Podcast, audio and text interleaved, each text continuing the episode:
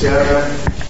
Questa sera il brano che prenderemo in considerazione ci parlerà anche tra le altre cose del tema dell'acqua, l'acqua la, e la sete, appunto, la ricerca dell'acqua e allora l'acqua come segno di, della presenza di Dio, dello Spirito di Dio, come vedremo, e, e allora potremo introdurre la preghiera utilizzando, pregando con un salmo, 42, 41, un salmo molto famoso, appunto eh, legato proprio a questo tema dell'acqua. La cerva che anela, che ricerca l'acqua, l'acqua simbolo, immagine della del cercatore di Dio, dell'anima assetata di Dio. Allora il Salmo 42 e 41 lo prendiamo eh, la nostra preghiera introduttiva, leggiamo a due cori, preghiamo a due cori, facciamo da questa parte, diciamo, a destra, la mia destra e secondo coro. Nel nome del Padre, del Figlio e dello Spirito Santo. Come la cerva anela il pozzo di acqua, così l'anima mia anela il Dio. L'anima mia ha sete di Dio, del Dio vivente, quando verrò e vedrò il volto di Dio. Le lacrime sono il mio pane giorno e notte, mentre mi dicono sempre dov'è il tuo Dio. Questo io ricordo e l'anima mia si strugge. Avanzavo tra la folla, la precedevo fino alla casa di Dio, fra canti di gioia e di lode di una moltitudine in festa. Perché ti rattristi, anima mia?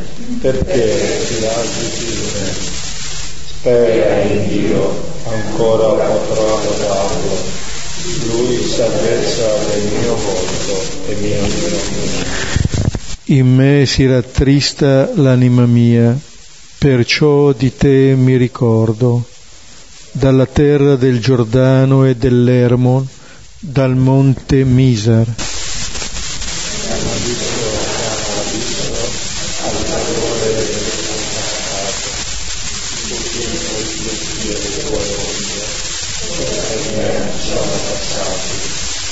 Di giorno il Signore mi dona il suo amore e di notte il suo canto è con me.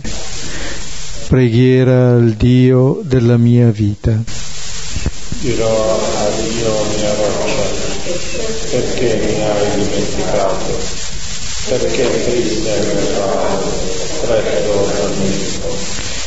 Mi insultano i miei avversari quando rompono le mie ossa mentre mi dicono sempre dov'è il tuo Dio.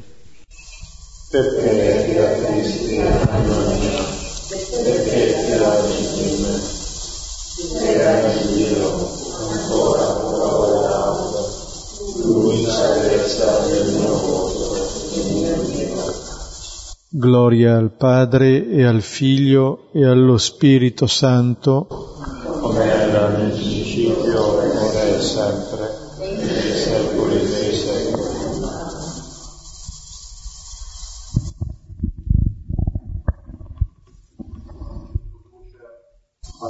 attraverso la doppia immagine dell'acqua come bisogno da soddisfare, ma anche come segno di un desiderio da coltivare, una ricerca, non è solo l'esperienza di qualcosa che, che colma la nostra bisogno, costantemente segno di qualcosa da ricercare, un po' come una sorta di immagine di un desiderio di vita sempre più pieno che sta sempre davanti a noi, sempre innanzi alla nostra vita, sempre eh, bisognosa di un rinnovamento più radicale.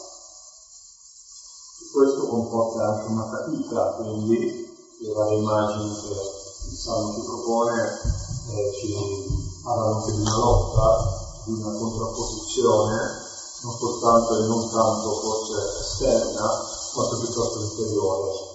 La fatica di trovare l'acqua della vita porta a dubitare della presenza di Dio, dov'è Dio nella nostra vita, se rimango assetato, diciamo, se non riesco a trovare ciò che veramente mi soddisfa, ciò che veramente mi disseta, eppure poi il, il salmista ci invita a continuare a confidare nel Signore, quindi in qualche modo continuare a tenere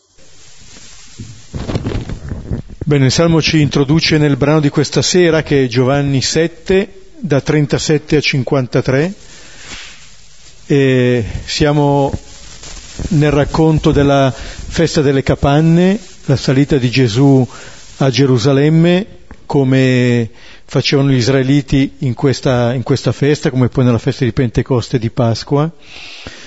All'inizio del brano avevamo visto il, il dibattito tra Gesù e i suoi fratelli, sembrava che non dovesse andare, poi ci va. Poi c'è, abbiamo visto la, la, la discussione sulle origini di Gesù e poi anche sulla sua prossima partenza, dove vado io, voi non potete venire, questi livelli di, eh, diversi di comprensione tra lui e i suoi interlocutori e questa sera appunto vedremo l'ultimo giorno di questa festa, il grande giorno di questa festa. Ora, eh, questo che abbiamo pregato nel Salmo, l'acqua, è proprio il tema eh, di, questo, di questa festa delle capanne. Ogni giorno di questa festa si andava alla fonte che dava l'acqua a Sion e si portava in un calice d'oro questa, quest'acqua che si versava poi attraverso un imbuto nel Tempio, nell'ultimo giorno anche al di fuori delle mura di Gerusalemme. Ora questa una, era una festa nata all'inizio come una festa agricola, del raccolto, e il segno dell'acqua era il segno della pioggia, di una possibile benedizione.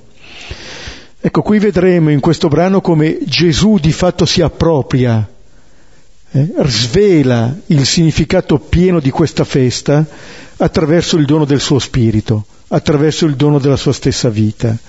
Il compimento, eh, l'ultimo giorno di questa festa, di cui si parlerà subito all'inizio, alluderà già all'ultimo giorno eh, della vita di Gesù.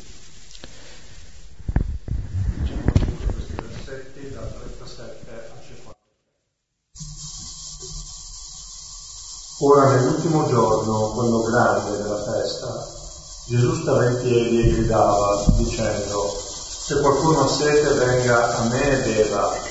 Chi crede in me, come disse la scrittura, fiumi di acqua viva fluiranno dal suo seno. Allora questo disse dello Spirito, che stavano per ricevere quelli che credono in Lui. Infatti non c'era ancora lo Spirito, perché Gesù non era ancora stato glorificato. Allora dalla folla, avendo udito queste parole, dicevano, questo è veramente il profeta. Altri dicevano, questo è Cristo. Ma viene forse dalla Galilea il Cristo. Non disse la scrittura che il Cristo viene dal seme di Davide e dal villaggio di Betlemme, allora ci fu una divisione tra la folla a causa di lui ma ora alcuni di loro volevano arrestarlo, ma nessuno mise le mani su di lui. Allora vennero gli inservienti del Tempio e dei capi, dei sacerdoti e dei farisei, e quelli dissero loro, perché non lo conduceste? Risposero gli inservienti, mai un uomo parlò così. Allora risposero loro i farisei, anche voi siete stati ingannati Forse che qualcuno tra i capi credesse in lui o tra i farisei, ma questa folla che non conosce la legge sono maledetti. Dice loro Nicodemo, quello che precedentemente era venuto da lui e che era uno di loro.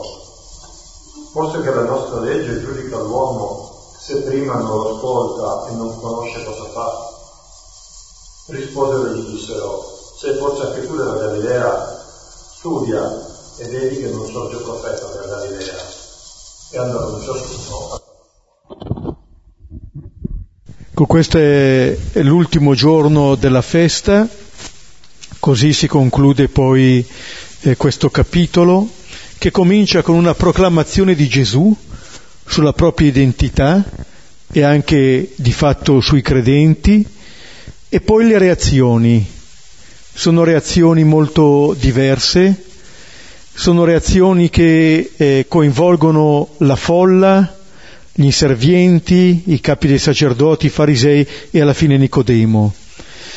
Ecco, intorno a Gesù si, eh, si opera questa eh, verità delle persone e più che eh, vedere queste persone come categorie, forse queste persone rappresentano un po' la reazione che abbiamo di fronte alla proclamazione di Gesù. Qui siamo invitati, un po' come spesso nel Vangelo di Giovanni, a vedere come si applica quello che era stato detto già nel prologo inico del Vangelo di Giovanni.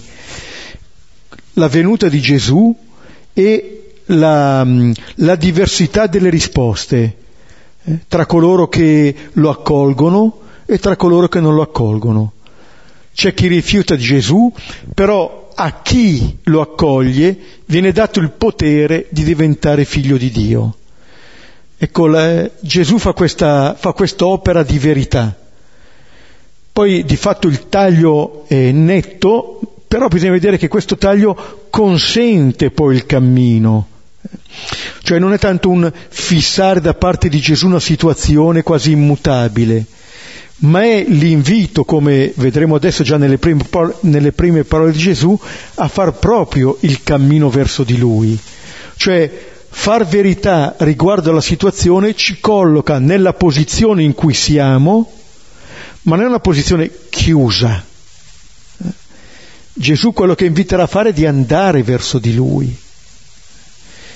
Questo poi viene lasciato all'iniziativa, alla responsabilità di ogni credente.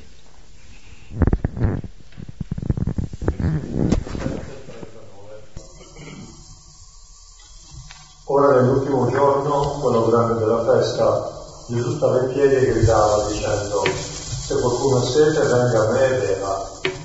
Crede in me, come dice la scrittura, fiumi di acqua, di acqua vivente fluiranno dal suo seno. Ora questo disse dello Spirito, che stavano per ricevere quelli che credono in Lui. Infatti non c'era ancora lo Spirito perché Gesù non era stato ancora glorificato. Ecco, noi abbiamo seguito la scansione temporale, l'inizio quando Gesù va alla festa, poi a metà della festa e adesso vediamo nell'ultimo giorno della festa, quando la festa si compie. E il compimento della festa appunto eh, è Gesù, viene identificato con lui, ma questo ultimo giorno della festa delle capanne di fatto diventa già un richiamo a quello che sarà l'ultimo giorno della vita stessa di Gesù. La spiegazione che dà al versetto 39 l'Evangelista ci porta già al compimento della vita di Gesù, alla croce di Gesù alla rivelazione piena dell'amore di Dio per noi, all'acqua che scaturisce dal nuovo Tempio che come Gesù aveva detto al capitolo secondo ormai è il suo corpo. Ecco, in questo ultimo giorno Gesù stava in piedi. Ecco anche la, la posizione, la postura di Gesù è rivelativa, non è seduto come chi insegna, ma è in piedi come chi annuncia, come chi proclama e grida, gridava, aveva già gridato nei versetti precedenti, adesso questo grido è un grido che dura fino ad oggi. L'imperfetto dice questo, che quello che Gesù dice dura, ha una durata perenne anche per l'ascoltatore del Vangelo di oggi e quello che lui pronuncia si iscrive in quella che era un po' la tradizione sapienziale. Qui Gesù si identifica con la sapienza. Se andate al capitolo 9 dei Proverbi trovate la sapienza che invita le persone a partecipare al banchetto che ha imbandito. Ora, eh, mangiare, l'invito a pranzo della sapienza vuol dire far proprio quello che è lo stile della sapienza nella propria vita.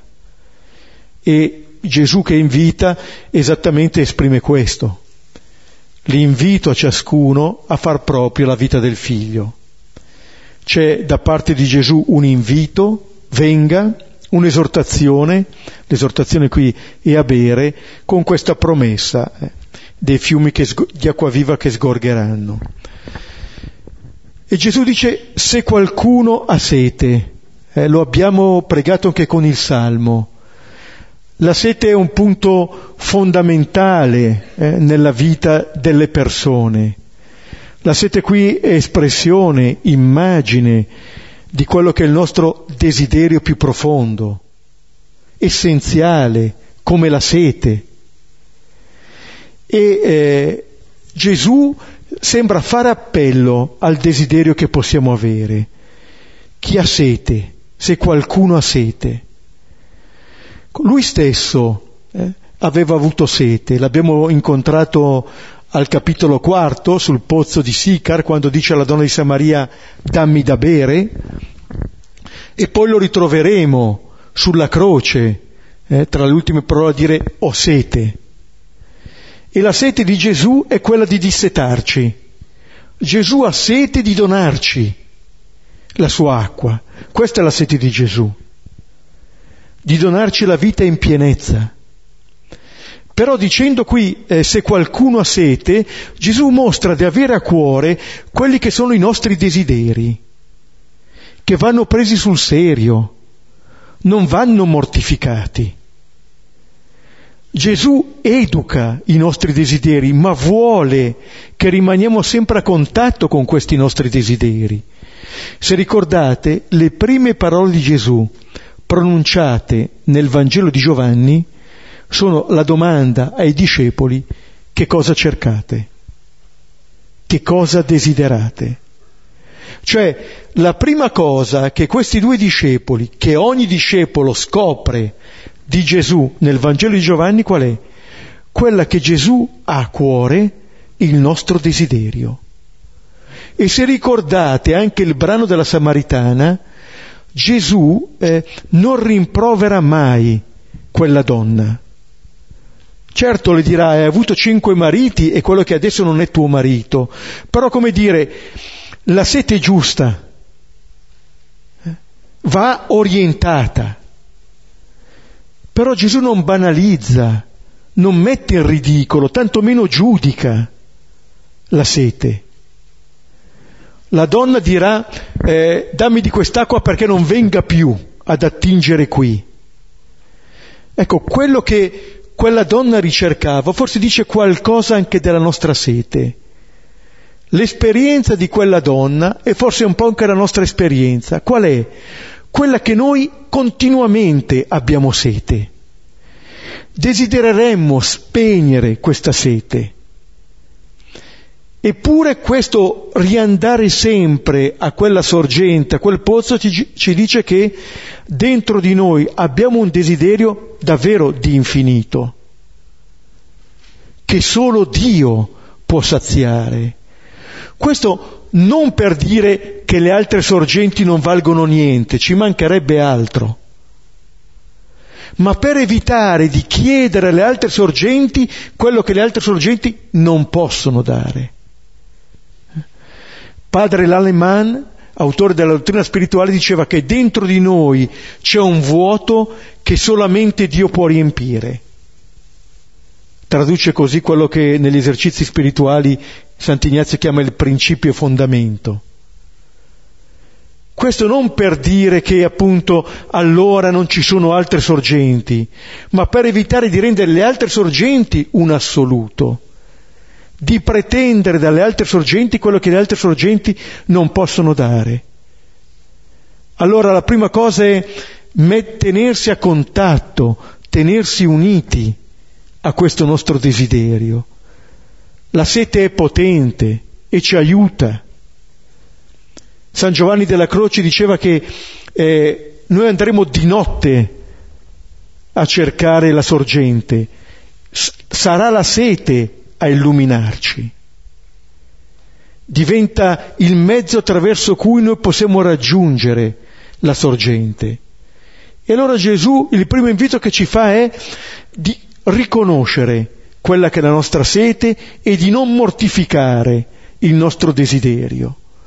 Lui che ci ha chiesto che cosa cercate, appunto ci, ci, aiuterà a tenere vivo questo nostro desiderio.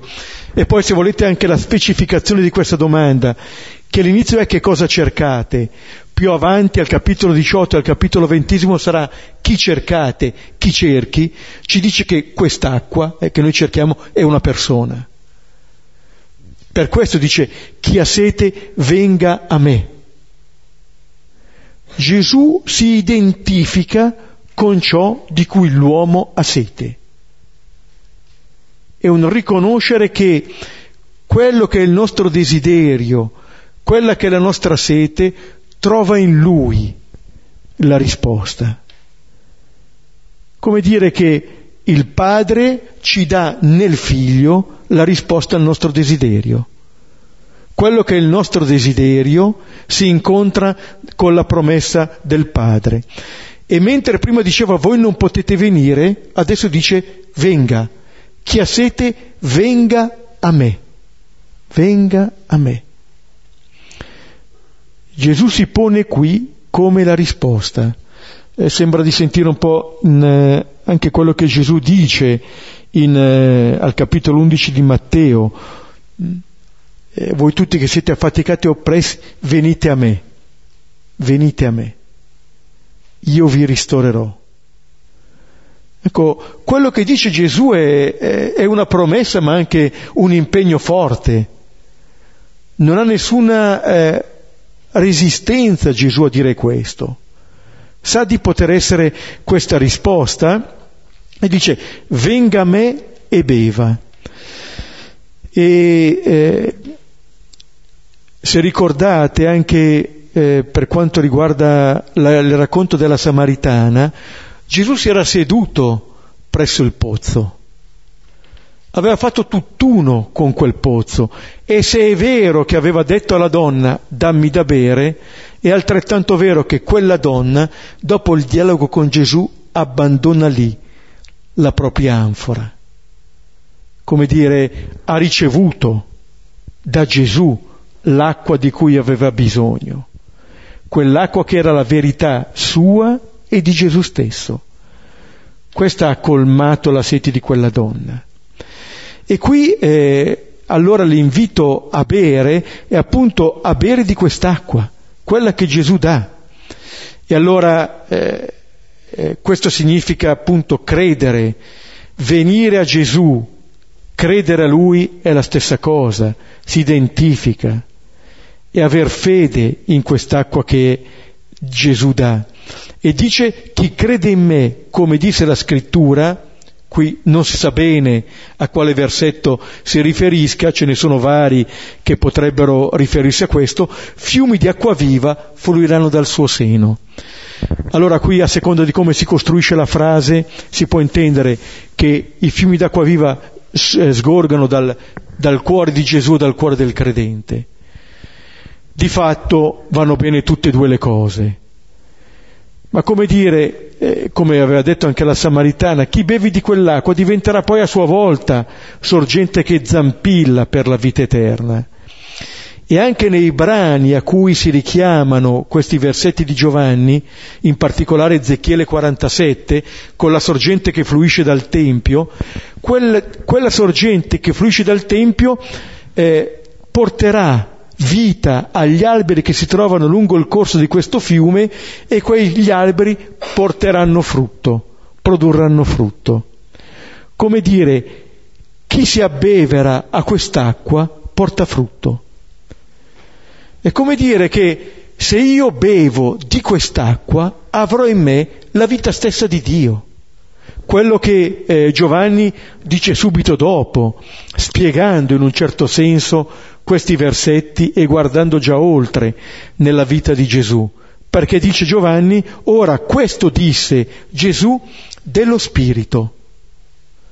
Allora quest'acqua, che era simbolo della parola, che era simbolo della legge, diventa simbolo dello Spirito.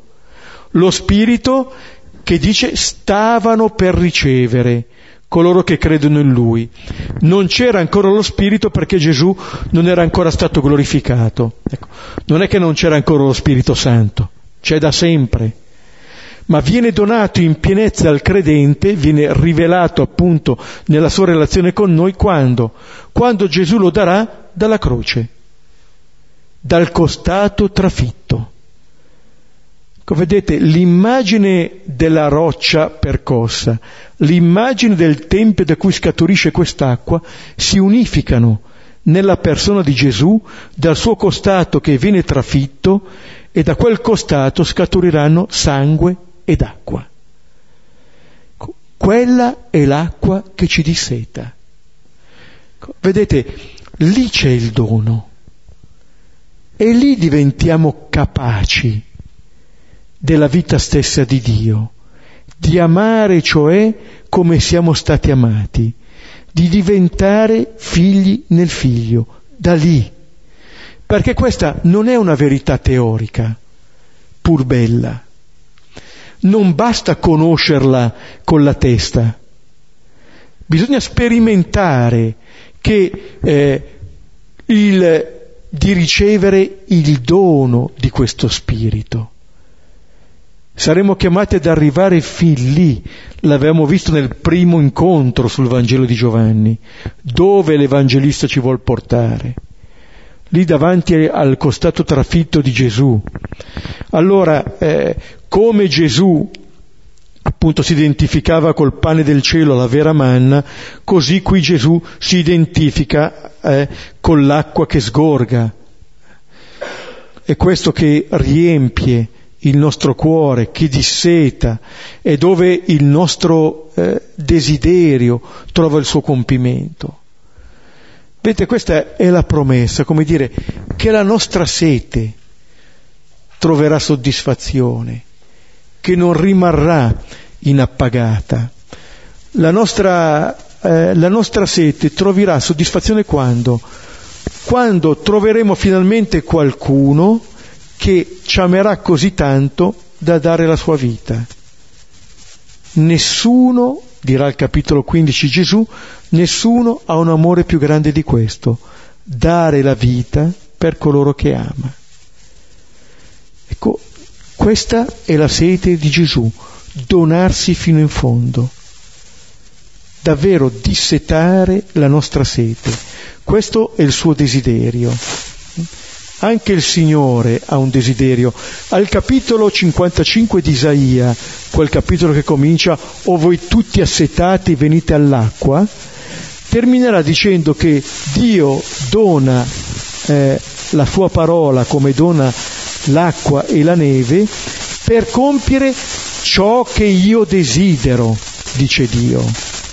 Come dire, è l'incontro tra i due desideri tra il desiderio dell'uomo di una vita piena e il desiderio di Dio di donarcela.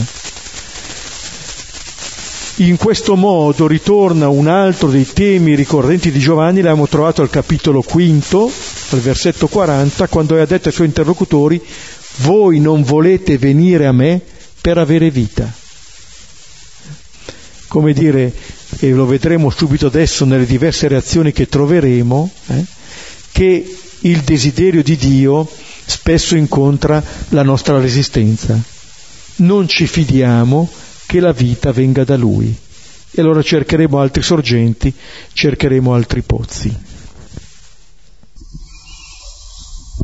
Piccola sottolineatura su questi fiumi di acqua viva che fluiscono da colui che crede, dal fatto di ricevere lo Spirito. Eh, Ecco, tante volte forse noi abbiamo un po' l'idea che dobbiamo essere che hanno le risposte, sono capaci di, eh, di aiutare gli altri, tra virgolette, a, perché sappiamo dare le, dire le cose giuste, dire quello che serve, quello che aiuta. Eh, ecco, qui abbiamo visto eh, in questi versetti che la dinamica fondamentale non è quella della risposta, la dinamica fondamentale per la domanda.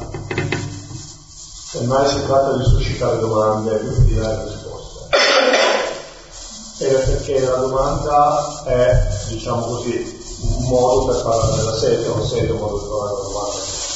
Eh, può essere vista da entrambi i punti di vista, no, la cosa. Eh, perché la domanda ci apre, la domanda ci scomoda, ci costringe a, a metterci in movimento. La domanda eh, è il cammino che ancora non è stato compiuto. La domanda è il desiderio. No? Certo non è che si può eh, vivere solo di domande, però eh, è molto più pericoloso cercare di fare. Questo vale, vale per di noi, ma vale anche quando è confronto degli altri una fede che tende a essere una fede che rassicura, una fede che lascia seduti in qualche maniera, no? che invece, ehm, come stiamo vedendo, ci invita a metterci in movimento.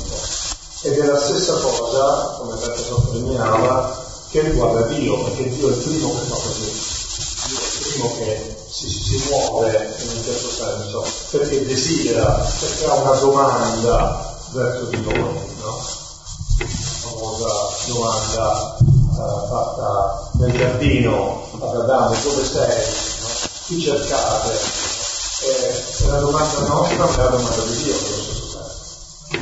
E questo mette in moto una dinamica. Quindi anche il Signore non dà tanto delle risposte facili, piuttosto mette in moto questo dinamismo, lo vedremo anche nei versetti 7. Leggiamo adesso i 40 44. Allora dalla folla, con queste parole dicevano, questi è veramente profeta. Altri dicevano, questo è Cristo. Ma altri dicevano, viene forse dalla Galilea il Cristo? Non disse la scrittura che Cristo viene dal seme di Davide e dal villaggio di Betlemme, dove era Davide? Allora ci fu una divisione tra la folla a causa di lui. Ora alcuni di loro volevano arrestarlo, ma nessuno mise le mani su di lui.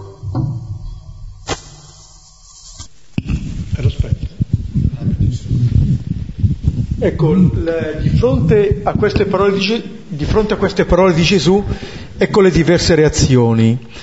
Adesso vediamo quelle della folla poi vedremo quelle dei capi, eh, le autorità religiose, infine quelle di Nicodemo. La folla, eh, innanzitutto ascolta, avendo udito, udite queste parole.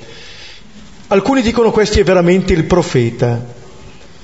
Abbiamo già incontrato questo, già al capitolo primo, quando vanno da Giovanni il Battista e gli chiedono sei tu il profeta, lui dice no, poi il capitolo sesto, il capitolo precedente, quando Gesù compie il segno dei pani e allora la gente dice questo è davvero il profeta che deve venire.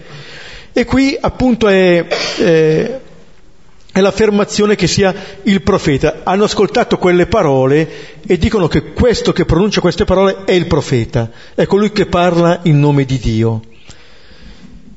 Altri dicono che è il Cristo, cioè non solamente colui che pronuncia delle parole, ma colui che compie le parole che dice, il Messia, l'unto, il Cristo, esattamente questo.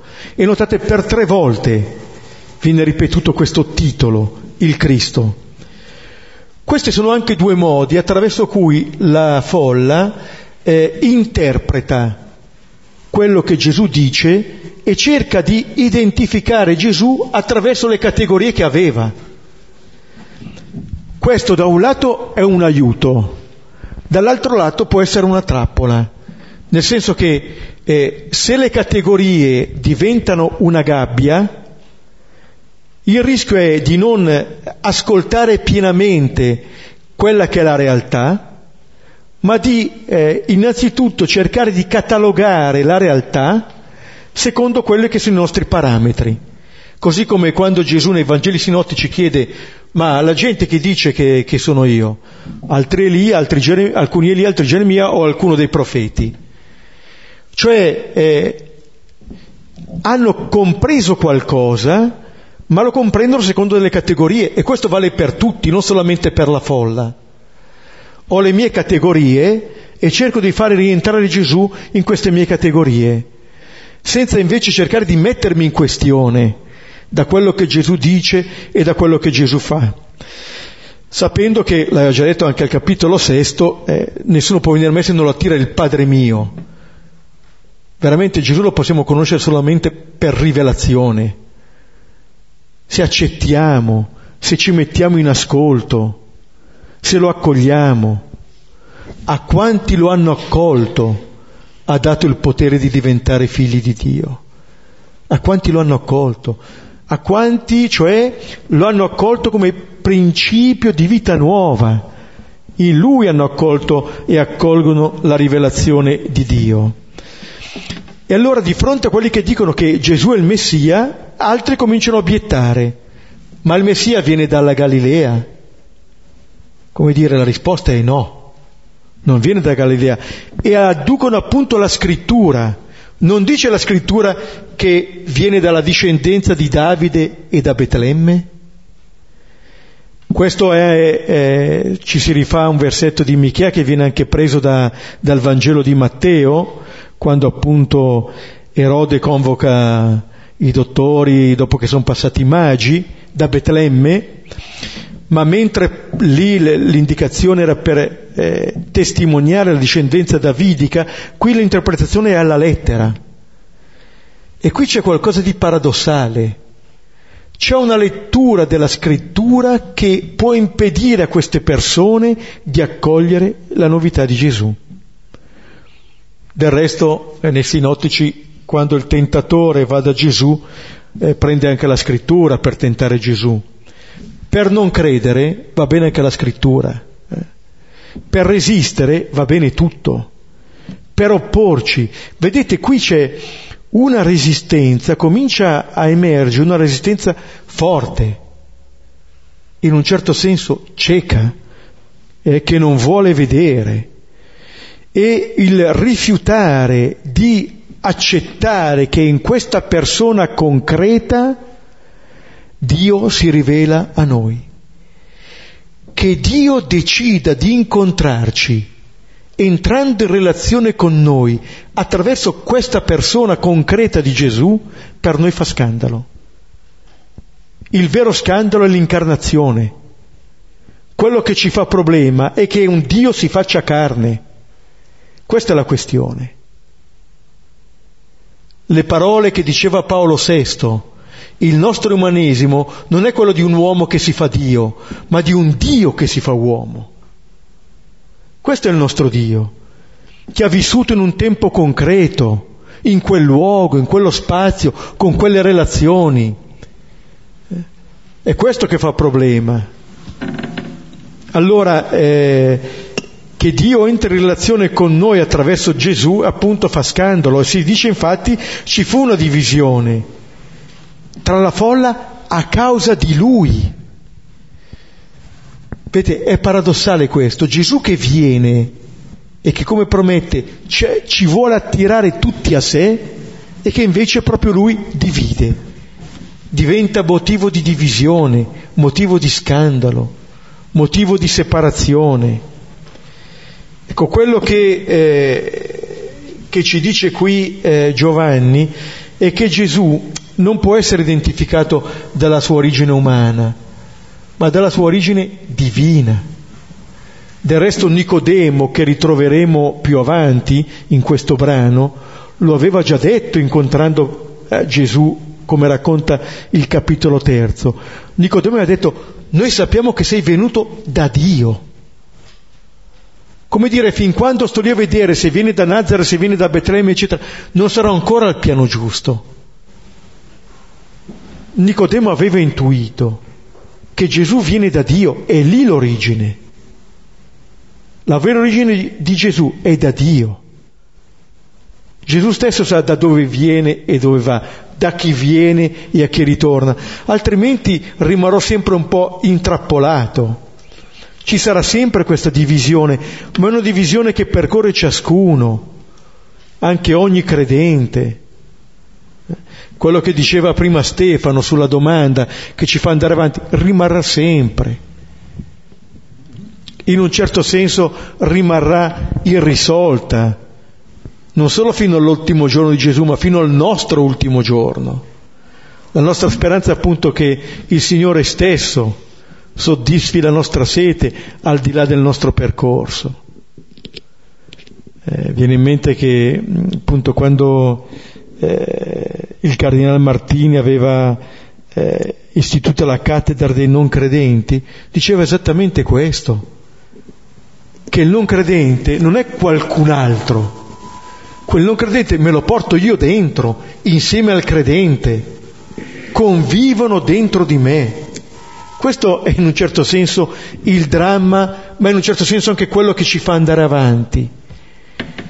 Nel non accontentarci di risposte che ci possono accomodare, ma di andare fino in fondo nella ricerca della soddisfazione del nostro desiderio, di non accontentarci di surrogati, di non spegnere mai i nostri desideri più profondi. Non, aver, non dobbiamo aver paura dei nostri desideri, dobbiamo aver paura di non averne più. Ecco, e pian piano eh, questa nostra sete, questo nostro desiderio troverà compimento. Versetti 45-49. Allora vennero gli inservienti del Tempio dai capi dei sacerdoti e i farisei e quelli dissero loro, perché non lo conduceste? Risposero gli inservienti, mai un uomo parlò così. Allora risposero loro i farisei, anche voi siete stati ingannati. Forse che qualcuno tra i capi credette in lui o tra i farisei, ma questa folla che non conosce la legge sono maledetti. Ecco, adesso si sposta eh, l'attenzione dalla folla eh, ai, ai, farisei, capi dei sacerdoti, attraverso gli inservienti. Erano stati inviati a metà della festa e adesso eh, tornano senza però condurre con loro Gesù. I capi dei sacerdoti farisei lo davano per scontato, però questi tornano ma non hanno con loro Gesù, non lo hanno arrestato. E allora chiedono perché. Se non altro si fanno, fanno una domanda, cominciano a farsi delle domande, poi vedremo che non andranno molto oltre. Perché non lo conduceste? E la risposta, mai un uomo parlò così. Questi inservienti eh, sembrano qui rappresentare eh, persone che non hanno niente da difendere, che possono cioè ascoltare quello che l'altra persona dice senza dover difendere qualcosa, principalmente il proprio potere. Non hanno paura di perdere nulla. Ha paura che ha paura di perdere qualcosa, ma se non ha paura di perdere niente, dicono, ma è un uomo, parlo così. Sono trasparenti, diventano, in un certo senso, testimoni della verità di ciò che dice Gesù. Eh, nel piccolo mi viene in mente un episodio che mi era capitato a Selva.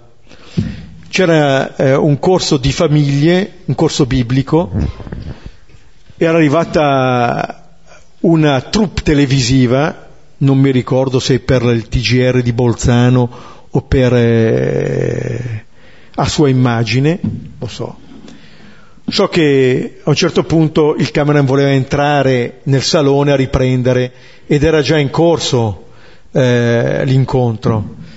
Io ho detto, cioè, non deve entrare a disturbare. Padre, stia tranquillo, nessun disturbo. Vedrà. Va, poi fa, rimango dentro poco, lui va, anzi erano in due e non esce. È vero che vedevo che si muoveva bene, però non esce, non esce, non esce. Alla fine finalmente esce e, e mi dice, padre, siamo rimasti un po' di più ma che cose belle che stanno dicendo. Cioè mi diceva che era rimasto di più lì perché aveva ascoltato qualcosa che lo aveva colpito. Figuriamoci qui. Questi che vanno e sono andati qualche giorno prima, per cui non è un ascolto veloce, rapido. E sente, oh che belle cose che dice, interessante. È un ascolto anche prolungato che questi, questi fanno.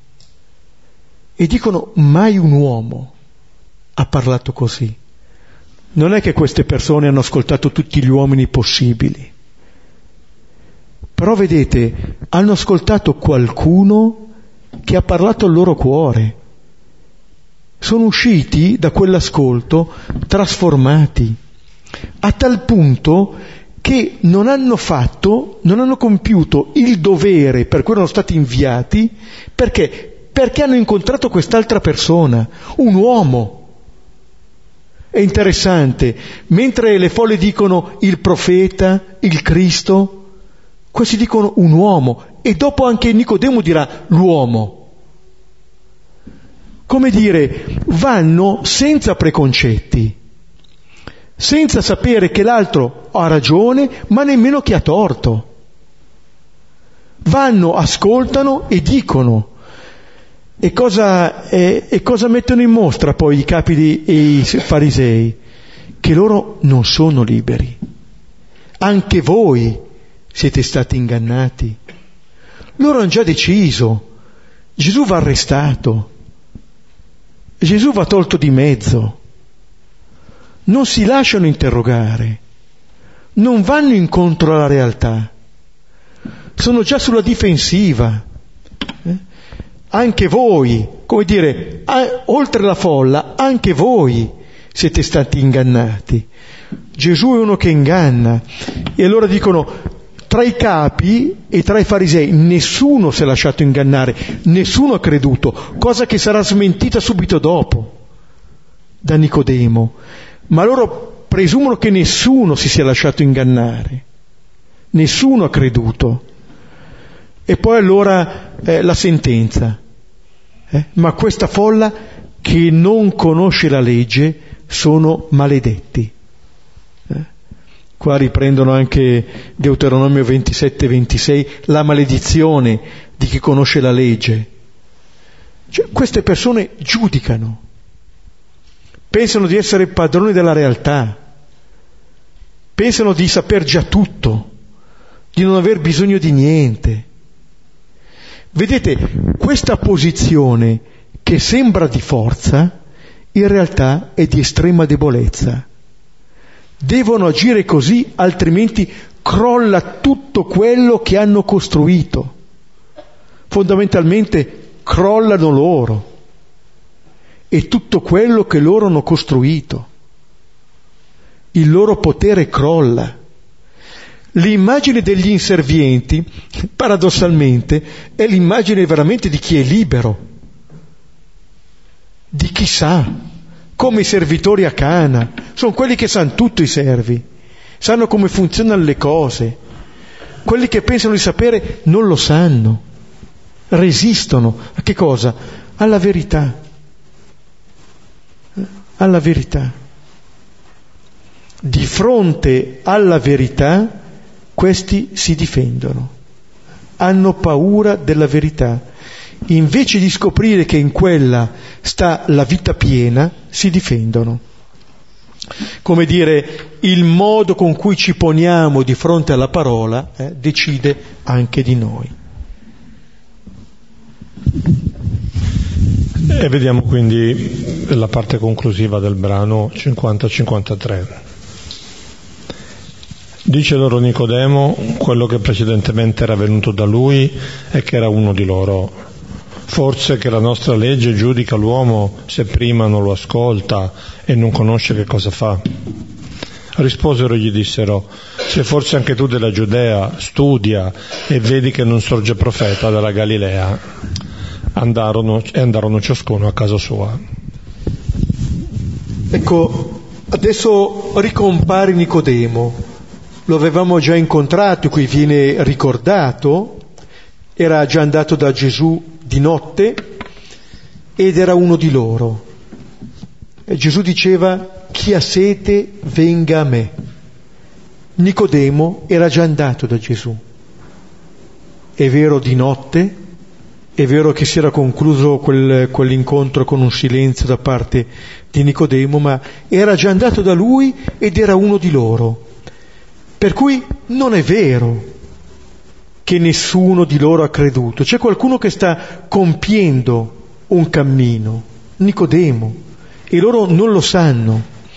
E eh, qui si espone Nicodemo parla, dice loro qualcosa. Prima aveva parlato con Gesù, adesso parla con i farisei. E loro che avevano detto, eh, quella folla che non conosce la legge, vengono richiamati da Nicodemo alla loro legge. Forse che la nostra legge giudica l'uomo se prima non lo ascolta e non conosce cosa fa? Come dire, se non ascoltate Gesù, eh, non osservate la legge. State dicendo che volete osservare la legge e state maledicendo queste persone, in realtà siete i primi a non osservare. La nostra legge dice di non giudicare prima di aver ascoltato, di aver visto ciò che una persona fa e voi non lo volete fare. Ecco, Nicodemo eh, pian piano si espone, vuole che queste persone ascoltino Gesù e vedano quello che Gesù fa.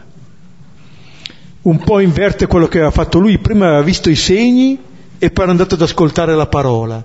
Adesso dice ascoltatelo e poi vedete quello che fa.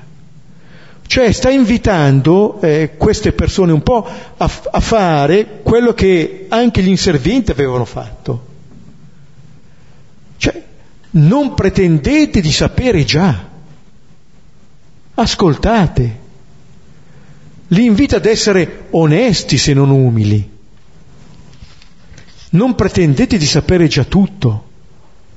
Mettetevi un po' in questione, il, perché il rischio, e che si vede subito dopo, è quello di eh, non voler mettere, mettersi in discussione e allora non avendo argomenti si ricorre a che cosa? O al rimprovero, all'insulto, alla maledizione o al rimprovero verso Nicodemo sanno già tutto. Risposero e gli dissero, sei forse anche tu della Galilea? Cioè sei un simpatizzante di Gesù? Qui è, è veramente un insulto. Studia. Gli danno dell'ignorante, a lui che era uno dei capi. Ma vedete, quando non si hanno argomenti, eh, si ricorre alla violenza, o verbale o fisica, perché si deve mettere a tacere. Sarà così, eh, lo stiamo vedendo in questo capitolo, che è appunto un po' come un processo, anche a livello della, della passione di Gesù. Non si troveranno argomenti per condannarlo, ma non importa, va eliminato. Cioè, quando vedo che l'altro mi mette in questione, lo elimino, perché non voglio essere messo in questione. Non accetto che lui mi dia la vita. Non mi fido che venga da lui. E allora mi dà fastidio e in modo più o meno elegante cercherò di eliminarlo. E allora la, il finale appunto ci lascia un po' da parte di Nicodemo, come dire, davvero siamo in attesa, non c'è due senza tre, ricomparirà eh, per la terza volta definitiva al capitolo 19. Però vedete, finora nei due, eh, nei due incontri che Nicodemo fa, Nicodemo alla, fi- alla fine viene sempre zittito. Prima da Gesù, sei maestro in Israele e non sai queste cose, adesso dai farisei, studia, vedrai che non sorge profeta dalla Galilea. Vedete, eh, Nicodemo è come se rimanesse in un limbo fa dei passi ma rimane come sospeso. Verrà poi eh, eh, il passo definitivo, quando Gesù, come ha detto il versetto 39, darà il suo spirito e allora Nicodemo andrà a toglierlo dalla croce insieme a Giuseppe di Arimatea. Però qui rimane come sospeso. E poi c'è questo finale. Eh? Andarono ciascuno a casa sua, finale che alcuni testimoni omettono, ma che eh, in un certo senso ci aiuta a vedere un po' quello che succede, cioè che ognuno ritorna a casa sua, cioè nelle sue certezze, ognuno rientra lì, in quello che gli è familiare. Eh, Nicodemo un po' si è esposto, queste persone ritornano.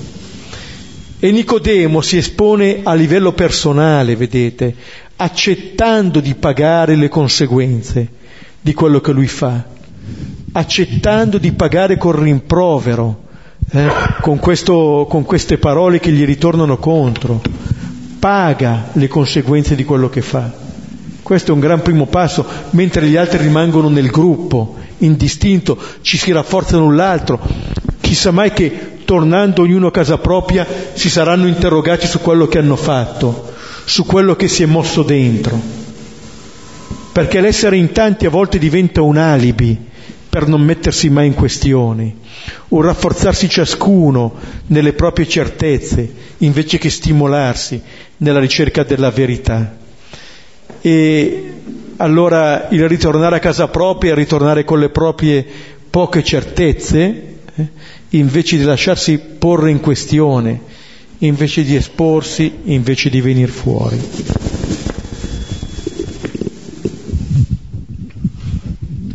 Ecco, un'ultimissima osservazione sulla struttura un po' anche di, questi, de, di questa parte del capitolo. Eh, abbiamo visto che l'intervento di questi diversi personaggi, queste reazioni di questi diversi personaggi, la folla, i farisei, gli inservienti, farisei e poi Nicodemo, eh, sono anche in qualche modo eh, un, non soltanto la, il racconto della vicenda, ma anche eh, un modo per parlare di noi. Ciascuno di noi è la folla, eccetera, eccetera, no? E dentro il cuore di ciascuno di noi eh, si muove nello stesso tempo, come Beppe ricordava prima, il credente e il non credente, eh, colui che vorrebbe appunto chiedere al Signore di rispondere alla propria sete e colui che invece nello stesso tempo dice anche ma vabbè tanto eh, è inutile oppure non avverrà la risposta eh, che sto cercando, non la troverò, eccetera. No?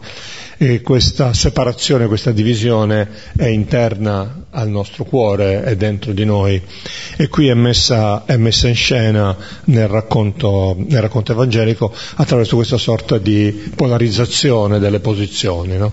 Quindi credo che potrebbe essere anche questo un elemento da considerare per noi, cioè eh, non abbiamo paura di, di queste tensioni che ritroviamo. No? Cioè non temiamo di riconoscere appunto che eh, non è così evidente seguire il Signore. Non è, non, è così, non è, una cosa data una volta per tutte, ma costantemente siamo chiamati a lasciare più spazio a quella vocina, potremmo dire, eh, di Nicodemo, per così dire, piuttosto che alla voce aggressiva dei farisei, no? eh, dare più, eh, più risalto alla, al desiderio, alla sete, piuttosto che a quell'atteggiamento alle volte un po' distruttivo, un po' massimalista, che, eh, che appiattisce e che però poi di fatto lascia frustrati. Ecco appunto, come prima Beppe diceva, chissà che cosa pensavano tornando a casa, ecco, forse chissà saranno stati più scontenti, lo sa, adesso questo noi evidentemente non lo sappiamo. Bene, allora ci prendiamo qualche minuto per uh, riflettere un po' su, questo, eh, su queste parole, su questa, su questa pagina di Giovanni e poi chi vuole potrà fare qualche risonanza.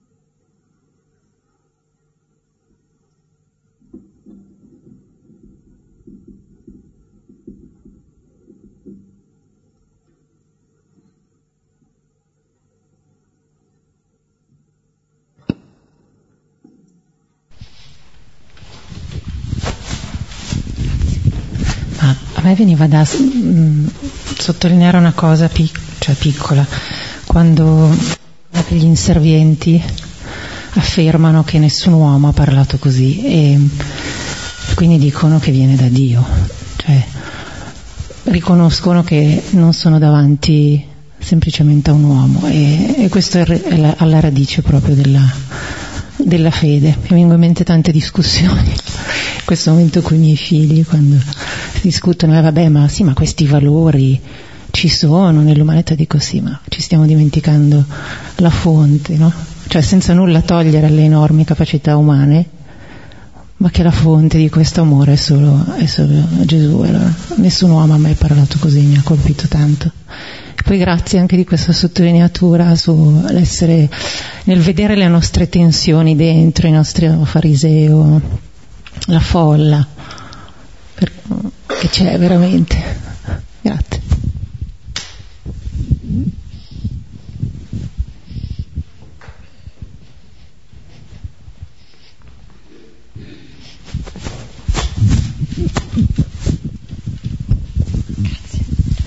Anch'io mi sono soffermata proprio su questo versetto, mai un uomo ha parlato così, perché mm, mi ha riportato un po' a quello che mi sta accompagnando di questo Vangelo, la ricerca, no? Questa ricerca che un po' ho intuito in questi incontri anche precedenti, questa, questa ricerca di Dio, che poi è questo desiderio e quest'uomo però ascolta, quindi questa ricerca eh, che ha bisogno di questo ascolto no? per essere poi eh, incontrata in questo desiderio di Dio. E, mm, e, poi pensavo che quest'uomo era impregnato di Spirito Santo, anche se Gesù ancora non l'aveva donato, perché ha la capacità di riconoscerlo, quindi quello che dicevi un po' anche eh, dello spirito, perché quando c'era il versetto che diceva eh, però Gesù non era ancora stato glorificato, la prima cosa che ho pensato è quando la creazione di Adamo ed Evo, no? questo spirito che Dio immette nel mondo a, attraverso la vita di... e quindi dico no c'era, no? E quindi rimango un po' in questo mistero di, anche di questo spirito che c'è, non c'è, si vede, non si vede. Ecco.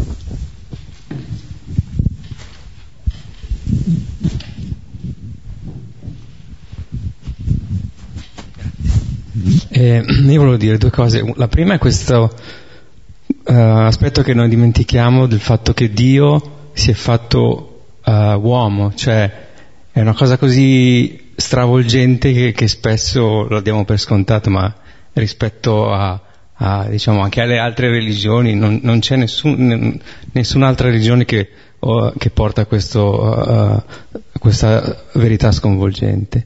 E, L'altra cosa in cui mi ritrovo molto è queste verità, queste fonti surrogate che eh, sono limitate, che io spesso faccio diventare la fonte primaria per poi essere deluso, cioè mi aspetto molto da, non so, il, dal lavoro, dalla, dalle amicizie, dalle relazioni, dallo sport, le, diventano quasi lo scopo della mia vita e poi mi dimentico, cioè mi, mi accorgo che non arrivo, cioè mi portano a una certa distanza del cammino, ma poi mh, mm, niente, mi fermo lì e devo tornare ancora alla, alla ricerca della fonte primaria.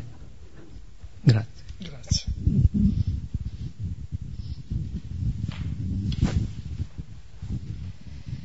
Eh, io volevo mm, ecco, soffermarmi un attimo sul rapporto con la scrittura, perché veramente questi farisei, questi dottori della legge, insomma forse facevano quello che facciamo noi, cerchiamo di capire, cerchiamo di usare gli strumenti che abbiamo, cerchiamo di eh, mettere insieme tutti i pezzi, eppure restano ingabbiati.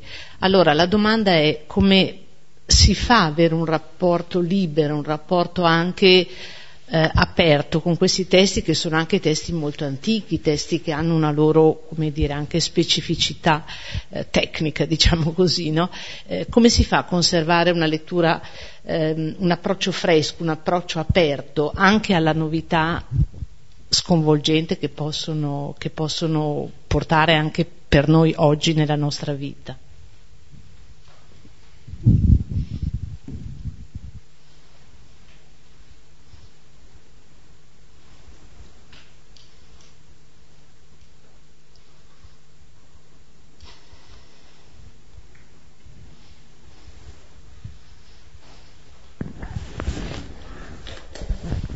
Io non ho una risposta, ma mi stimola la domanda. Eh, e mi viene in mente eh, che nei Vangeli, eh, nei sinottici, quelli che eh, riconoscono Gesù, che, di cui Gesù loda la fede, sono pagani, per cui non hanno neanche le scritture alle spalle. Allora penso che eh, accolto in, eh, nel senso buono la scrittura ci permette di incontrare meglio il Signore, di poterlo riconoscere, ma appunto non è, eh, noi incontriamo Gesù, eh, non incontriamo la parola, incontriamo la parola fatta carne. Eh. E allora penso che la, la grande libertà che forse la scrittura ci vuole donare è il poter incontrare la realtà, di non essere talmente chiusi eh, dal non accorgerci di quello che avviene, perché ehm, eh, mi viene in mente un po' eh, quello che diceva Sant'Ignazio, no? cercare e trovare Dio in tutte le cose. Cioè, questa è un'affermazione di fede. Eh? Vuol dire che noi il Signore lo possiamo incontrare eh, ovunque, ovunque, nella scrittura, nei sacramenti, nella realtà.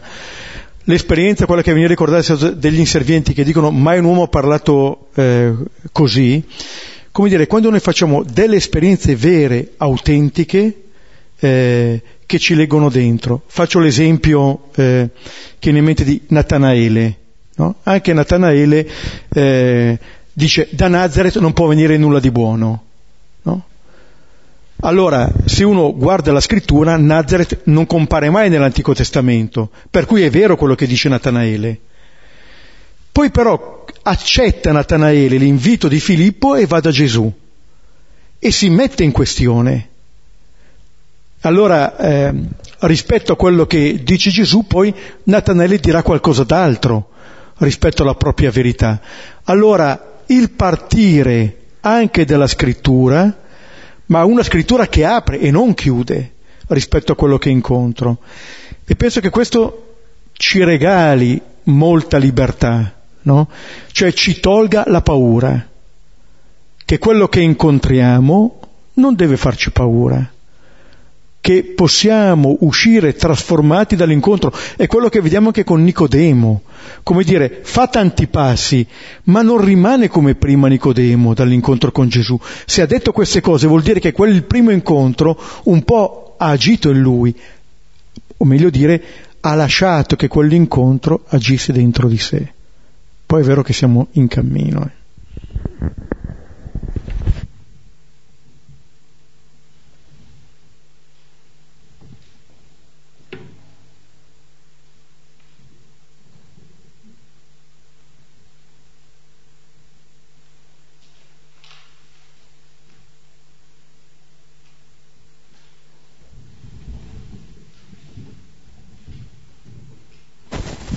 Bene, allora a questo punto possiamo concludere. Come già altre volte lo facciamo mm, riconoscendoci figli nel figlio. Eh, preghiamo, Padre nostro che sei nei cieli, sia santificato il tuo nome, venga il tuo regno, sia fatta la tua volontà, come in cielo, così in terra. Dacci oggi il nostro pane quotidiano e rimetti a noi i nostri debiti, come anche noi li rimettiamo ai nostri debitori, e non abbandonarci alla tentazione, ma liberaci dal male. E ci benedica ora e sempre Dio Onnipotente, Padre, Figlio e Spirito Santo. Buonanotte, dobbiamo ricordare domenica, eh, giovedì prossimo, eh, martedì prossimo non ci sarà l'incontro, quindi ci troveremo il 21. Ci troveremo direttamente il 21 febbraio. Buonanotte.